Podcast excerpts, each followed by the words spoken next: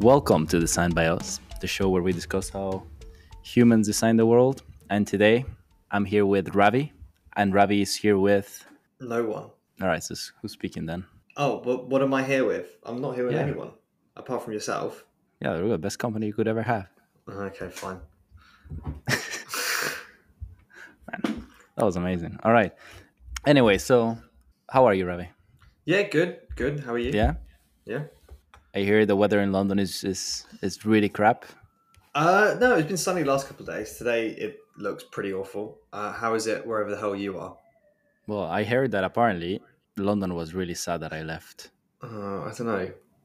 It's gonna be 15 degrees today. It's very cloudy and rainy. So Yeah. humid, wet, and it smells bad. Man, Just like you. that was a pretty good joke.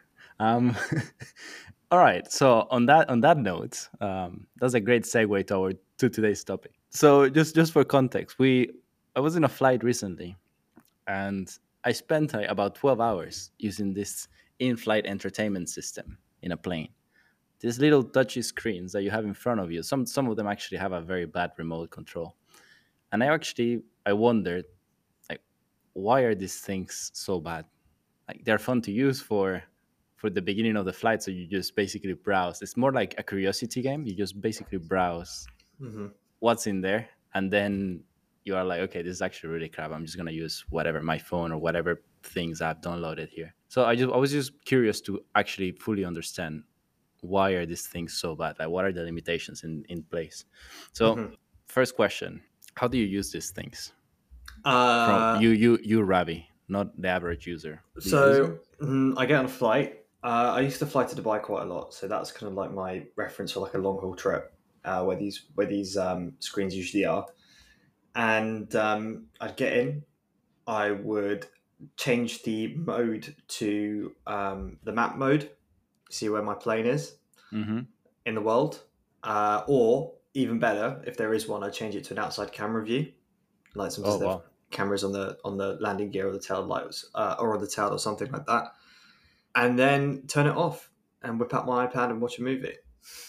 All right. So follow up question: Why don't you why don't you just keep watching the the camera view? Um, so because I, I really enjoy flights for, you know, I, I this can sound really bad, but I think flights are really great for mindfulness. If you treat them the right way, you can genuinely just relax because there's nothing else to do, no internet connection, not usually talking to anyone, and you can just you know enjoy a free drink, put on a movie, and that's it. So you actually watch them? What watch the movies in there? No, no, no. I watch them on my iPad. Oh, okay. Yeah, yeah. So in in the airport usually, because I forget up until the last minute, then I connect to my hotspot, go onto Netflix, download a couple things, make them make them available offline, watch a movie maybe that's a classic that I haven't seen before or something that I have seen before. Uh, the only exception of this was Top Gun because, uh, as we'll talk about later, um, the airlines are able to get access to movies uh, after they're coming out of the cinema a little bit quicker than most places. Mhm. And because of that, uh, I really wanted to rewatch Top Gun, and I thought, where better to do it than on an aeroplane, and that was great. The new one, by the way, not not the yeah, old one. yeah, Yeah. Amazing. Okay. So actually, one of the things, the reason why I asked about the cameras is because entertainment in flights is not really a new thing. Um, and basically, what happens is that when they when when as planes became became bigger and steadier, and they were able to actually provide um, longer flights, then airlines realized actually looking outside the window on a blue sky or or a cloudy sky for like 10 eight, 10 hours is actually not interesting to many of, of, of, of the passengers. So what can we do inside? So they started with food, started with a bar. So pretty much what you what you just said. Get a drink, Yeah. get food. And then they were like, actually, what else can we do for the people who mostly people eat, but what with the people that are not drinking? And they actually decided to make a projector. I think this was around the 60s. Just put a projector and allow the people, usually in first class, to watch this movie in one of the walls in the plane. And that's basically how it started. And then little by little, it kept evolving. Then projectors became like screens within the plane. So basically, these these screens that just hang from the from the roof of the plane or from the ceiling of the plane. I think they call it um, the Drop down. Drop down. Okay. Drop down? They call it. I think they call it uh, ceiling visual uh, display units. Right. virtual display units, something like that. But in, in that case, it was just basically like, yeah, very, very small screens I will just play the same thing over and over again. And then little by little, until 90, until the 90s, I think it was Virgin, the very first company that went crazy and said, let's actually pu- put a private virtual display unit in the back of every seat. And when I did the Richards Branson masterclass, he actually mentioned this. And apparently he got he got a basically it was really hard to get the the plane to do it for them. Like I think he was borrowing planes from Airbus. Mhm. And he was basically he was basically the people were saying that this is not going to be possible. This is too expensive. What are you doing, etc. And basically what happened was that he said actually borrow the, I'll borrow the plane. So he was borrowing these planes from Airbus. He found investment. He put them out of his own money, and basically that was what gave them a little bit of an advantage for the next couple of years until the other companies caught up. But I thought it was good. It was cool that you just have to be a little bit crazy at first to actually get that. Yeah. So that was a massive innovation in the 90s. And how did we get from, hey, this is a massive innovation to, hey, this is a really crap to today? Mhm. And that's what I want to figure out. Mhm. All right. So, what other things uh, do you do? So, you, did the map. What other things can you do in this type of uh, devices? you can call a flight attendant. You can um, watch a movie, watch TV. On some sh- uh, on some planes, you can even watch live TV, which to Yeah. me is insane. That was actually cool. Um, you can connect to Wi-Fi uh, if you Yeah. count that as part of the in-flight, in-flight entertainment system or I- IFE. Um, sometimes the seats have power in them as well, which is really cool. Um, so yeah, you can do a lot of different things. I think uh, uh, something interesting and that expanded my view in this is that the in-flight entertainment systems are not necessarily only the screen Mm, and like and and the movies within within the screen. It's also the remote that you use. It's also the chair, the power outlets, the network within the plane if you need Wi-Fi or or satellite signal. So all of those things make the whole entertainment system in the plane.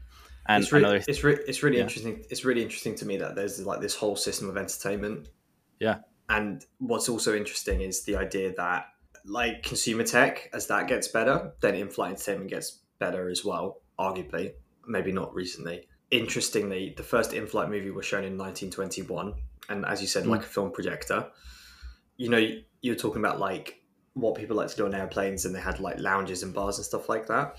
There was one plane called the Bristol Brabazon, which was made to fly transatlantic, I think, just after the war. Um, it was never bought, but it had a 23 plane, a 20 seat, 23 seat cinema in it. Imagine that. Imagine being able to go to the cinema and like, in the plane.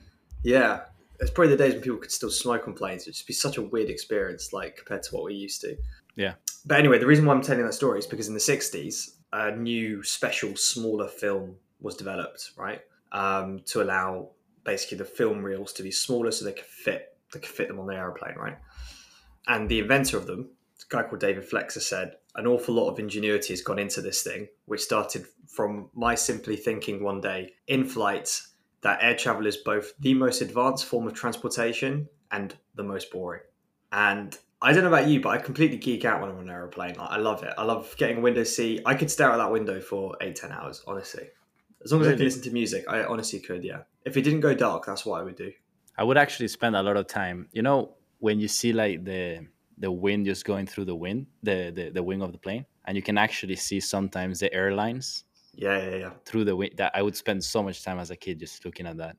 I do it as an adult. to me, it's actually insane. Like the engineering, this might be a bit of a the derail, but the engineering of a plane, a guy thought, you know what? Let's make this massive tube of aluminium, fill it up with people, and like shoot it really, really, really fast until it actually gets to the other side of the ocean, and then figure out a way to land it on the other side. Yeah. Like the idea of a plane is actually really, really made up, and the fact that we have been able to actually put internet, movies, and fill it up with other stuff like bars, like and put it, put entertainment inside is actually really, really insane Yeah. like, as a as a human accomplishment.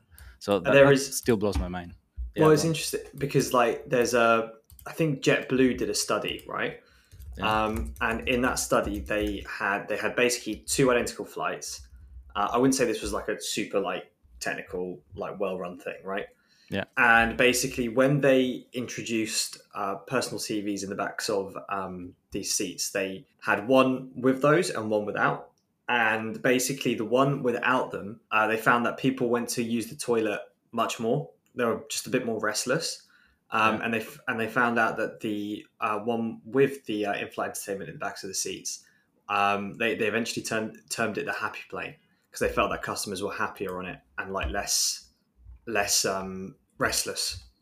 That's actually interesting because one of the things that I have been researching on is like what's the future of these things, and there are many companies that are doing this. So usually it's not airlines who build these entertainment systems; they outsource that to a company. The company provides the seats and the whole thing, and then they make it. And I, I read a few papers, a few research papers on Nice. how these da- the, the how we could use those seeds to improve and like provide data to the plane provide data to the the, the crew in the plane eh, and also improve the services that these people get and there were some people saying actually we could use the seat belts we could use the chair the, the actual chair and it put cer- sensors, in there to figure out how the, the restless level let's say a restlessness level of the of the person who is sitting there.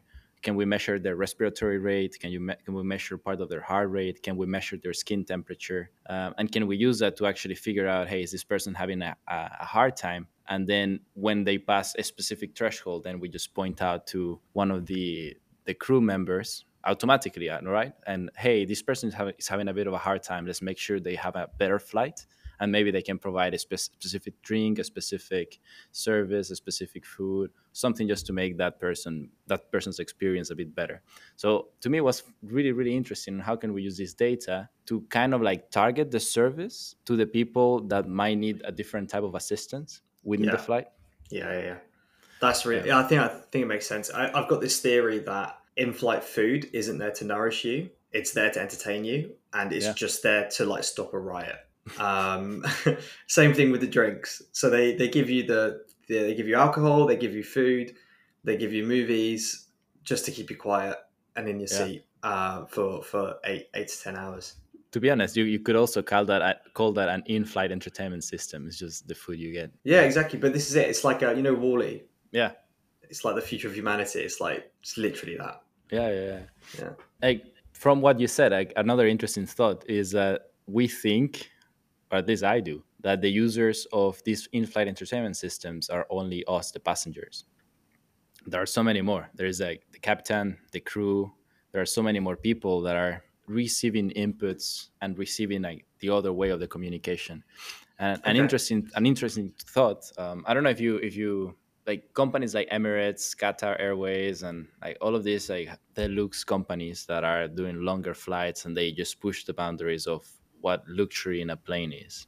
hmm And a, a lot of the things that they're doing is they allow you to order things from the screen, uh, which is not is not in the average in-flight entertainment system. Like they allow you to order drinks, order food, order extra things, and it's actually really interesting. That's that's problem one. Okay, so it's like, how can we make the service more efficient?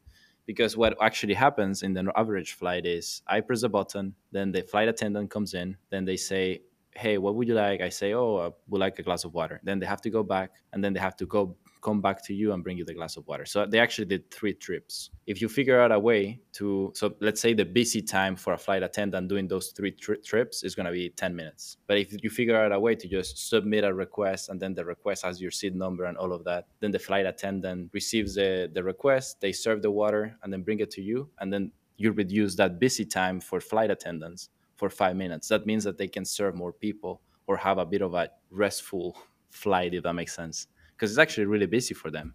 Yeah, So yeah, I bet. Yeah. How can we use this data to fi- to improve the efficiency within the flight? I also thought that was quite an interesting approach. So yeah, that was that was pl- problem one. And problem two, which I thought was super more interesting, is the what happens in a crisis. And I don't remember if uh, I, I remember I don't know if you remember what happened between you and me when we were organizing Startup Weekend a few years ago. hmm I remember you told me something. It's like everyone should have a role, but there should be one person that should be free. Because if, if things break, that person is the one that solves it at all times. Oh right, yeah, yeah, yeah, yeah. I don't know if you Yeah, told me this. Yeah, I don't know like a sub, remember. like a subs bench. Yeah, it's like Yeah, yeah. someone. Like if something happens, like that's the person on call to just go and solve whatever happens. It doesn't matter what what it is. So it turns out that they do something similar, right? It's probably a bit different, different like the shifts and whatever. but they do something similar. And what is actually really interesting is that in term, moments of crisis, there is like a set of, depending on the crisis, you just press a button for different entertainment systems and you can deliver messages at once to everyone, same message. You can manage people, manage crowds, uh, manage stress within the people. And you basically free the time for the crew to actually do things during a moment of a crisis, which mm-hmm. again, time is very limited.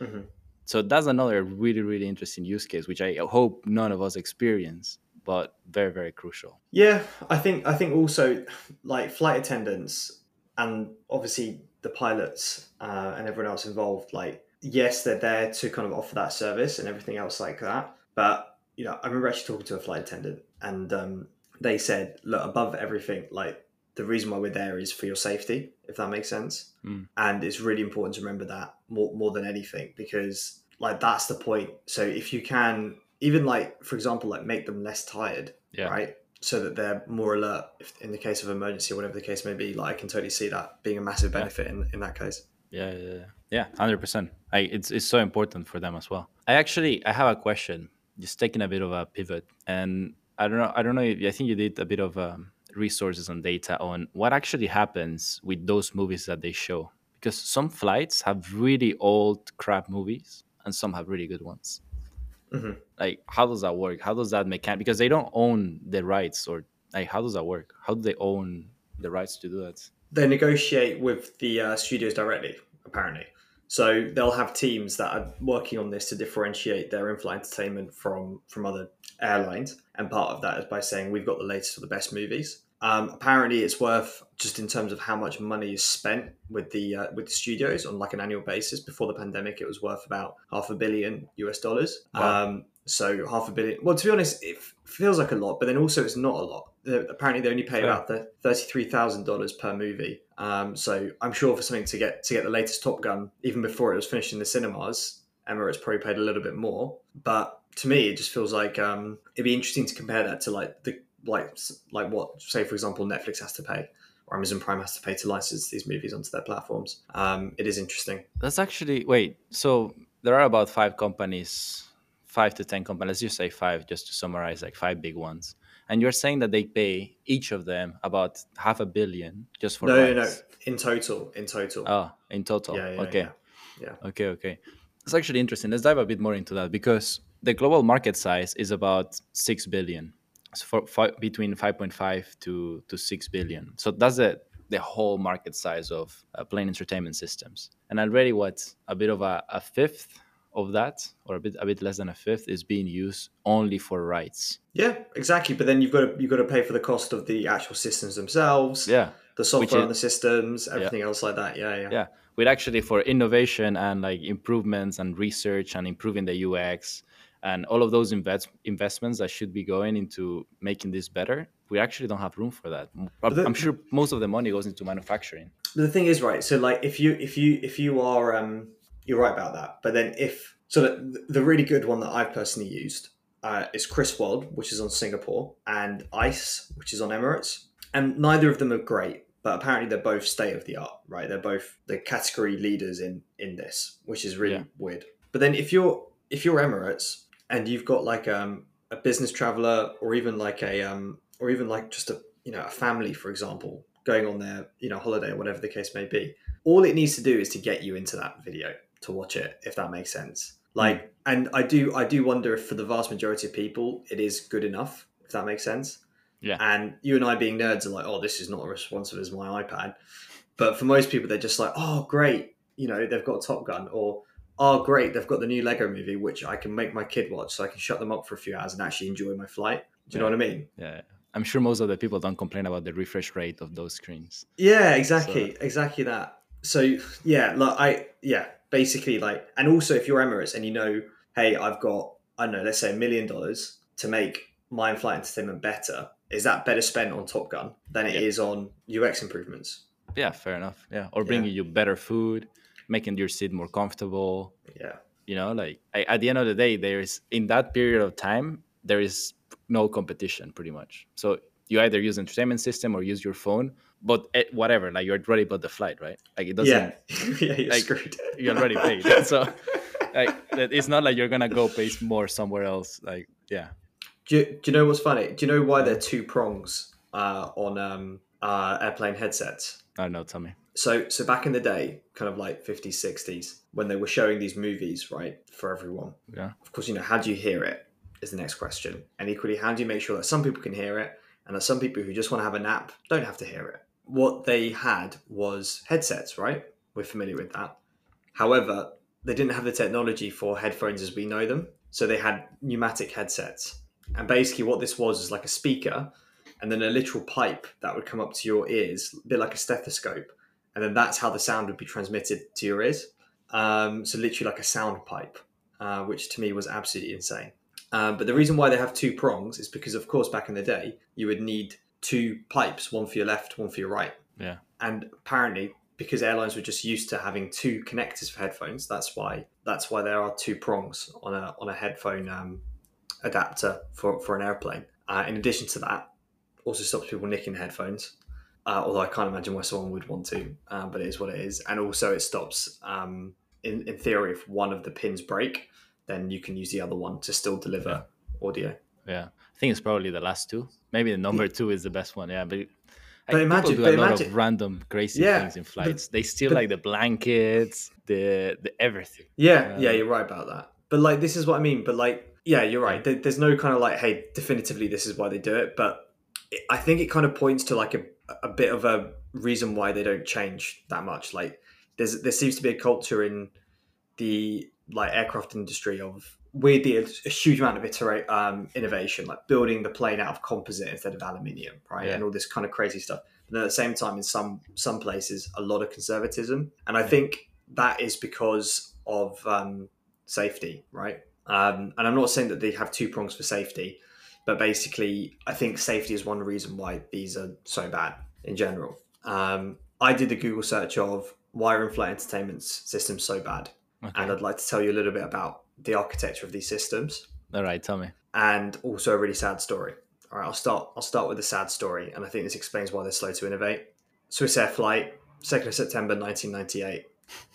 Right, JFK to Geneva, plane crashes, no survivors. The reason why is because there was uh, evidence of arcing in the wiring of the in-flight entertainment. Right, Mhm. circuit breakers didn't catch it, fuses didn't go, um, and basically that arc is alleged to have caused the fire, which basically uh, put loads of smoke into the cockpit, meant that the pilots can see where they were going, and the crash. Oh wow.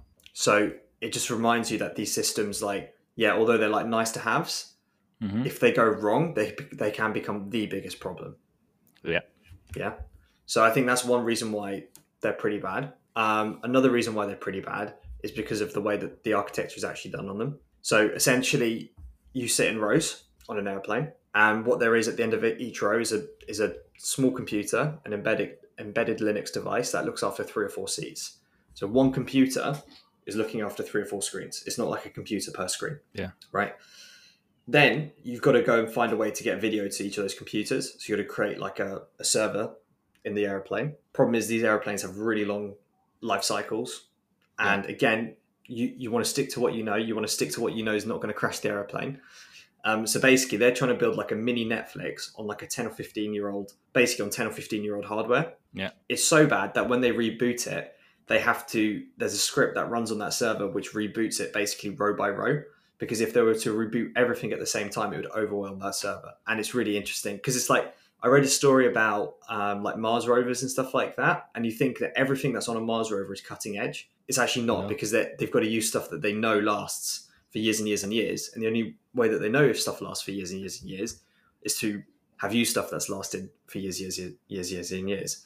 And I think it's a similar kind of thing here. It's like if it's not broken, don't fix it almost, hmm and potentially just get rid, which is where the industry might be going. That's that's nuts. I think uh, uh, what is uh, you mentioned the the testing part, and uh, I if you if you add a new element, it needs to be tested.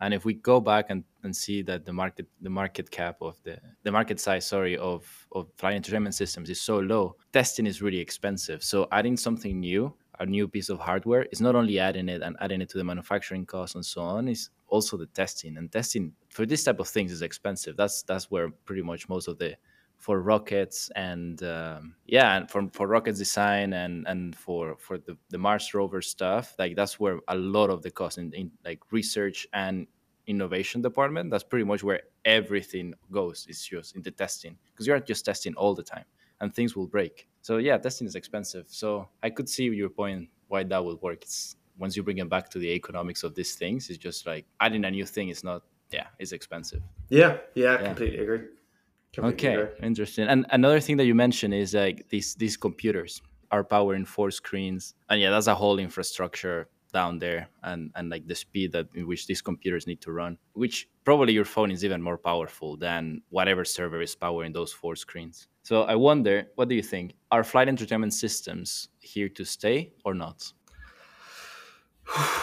Good question. Good question. Good question. So basically from from my research i've, I've basically um, i think they're going away in in us carriers and the reason why i think they're going in US, going away in us carriers is that it's easier to deliver wi-fi when you're flying over land and if you can deliver wi-fi and if you can have like an onboard intranet as well which people's phones can connect to then they can serve video from the aeroplane over over the uh, over the air to your device from the aeroplane or indeed they can just connect you with the outside world. So some uh, airlines in the US are now offering. I think Delta are doing this. We're saying they're saying, "Hey, we've got no IFE for you. However, what we have got is a small amount of free Wi-Fi, unlimited messaging while you're on the plane, uh, and things like that." Just because they know, number one, the flights are typically shorter, I guess, uh, although the US is massive, and then they also they know that um, it's easy for them to deliver connectivity. Interesting. But to me, that sounds like my worst nightmare. But that's just because I'm old school in that sense. I agree. Like, part of the thing is just to watch the movies, and I do watch the movies, and that even though they're a bit crap, I, I still watch them.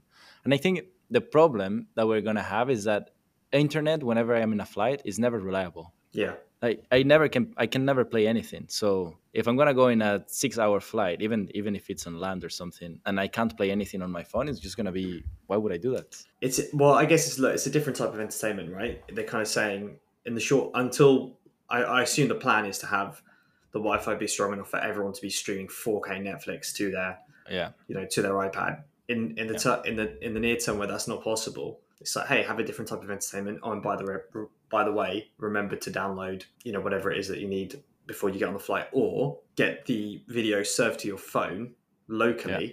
through the local network instead. If that makes yeah. sense, which is still possible. Uh, loads of interesting ideas, and I actually let's actually I, I remember what I was going to mention before about testing. Testing is expensive.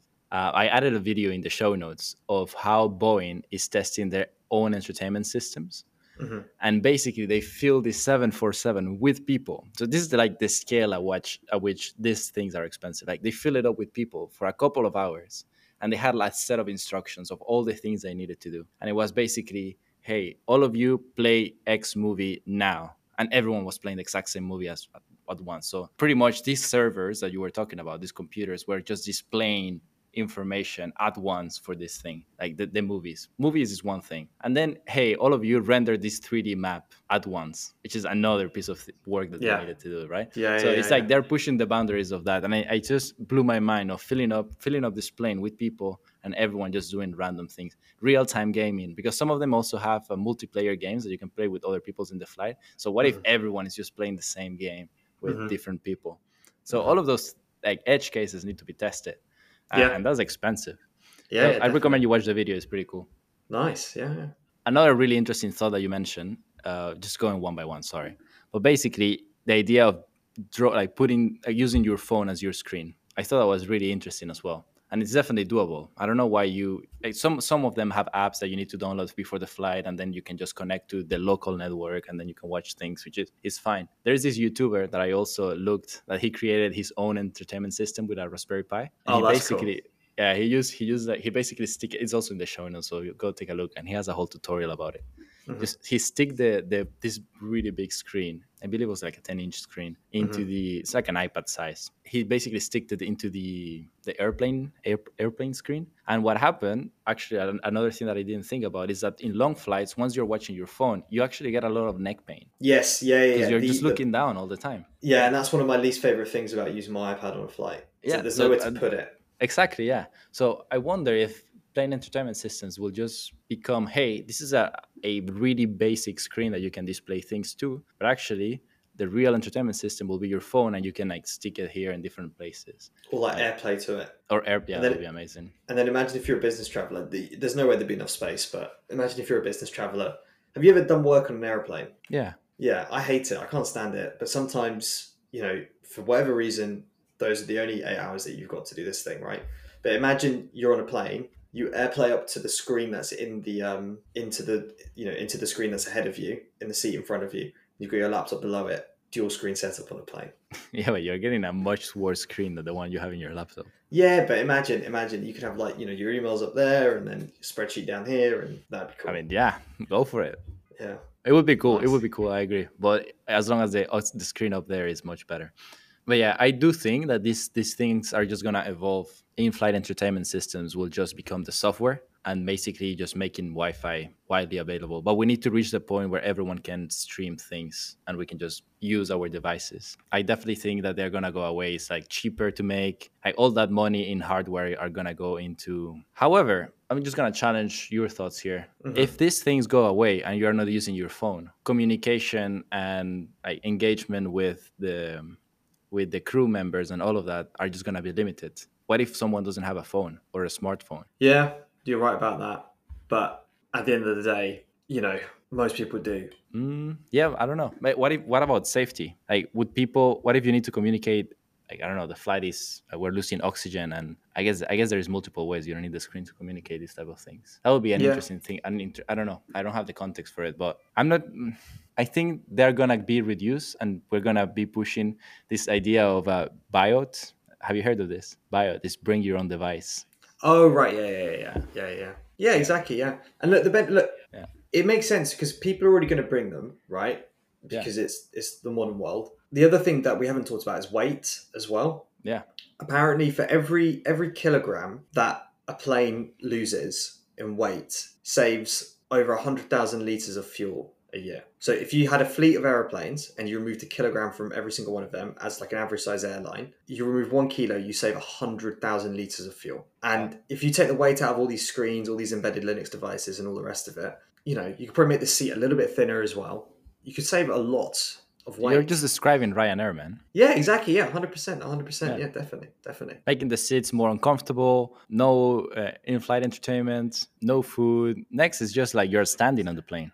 Yeah, but do you know what I mean? Like if you if you cut out that weight that people aren't using anyway, it's better for the environment. Yeah. Theory that could be yeah, it's just better for everyone. I think it might become something like higher entertainment systems, less of them for everyone. So if you wanna if, if you are in like economic class, you're probably gonna use them. You're gonna use them from your phone. If you are in business, then you have your own screen with like really well done, higher quality screen. So there is less weight anyway. But I think we're gonna they're gonna stick around in some way. Yeah. Or they're gonna evolve into they're gonna become a premium thing, but they're gonna become just really good. Interesting. All right.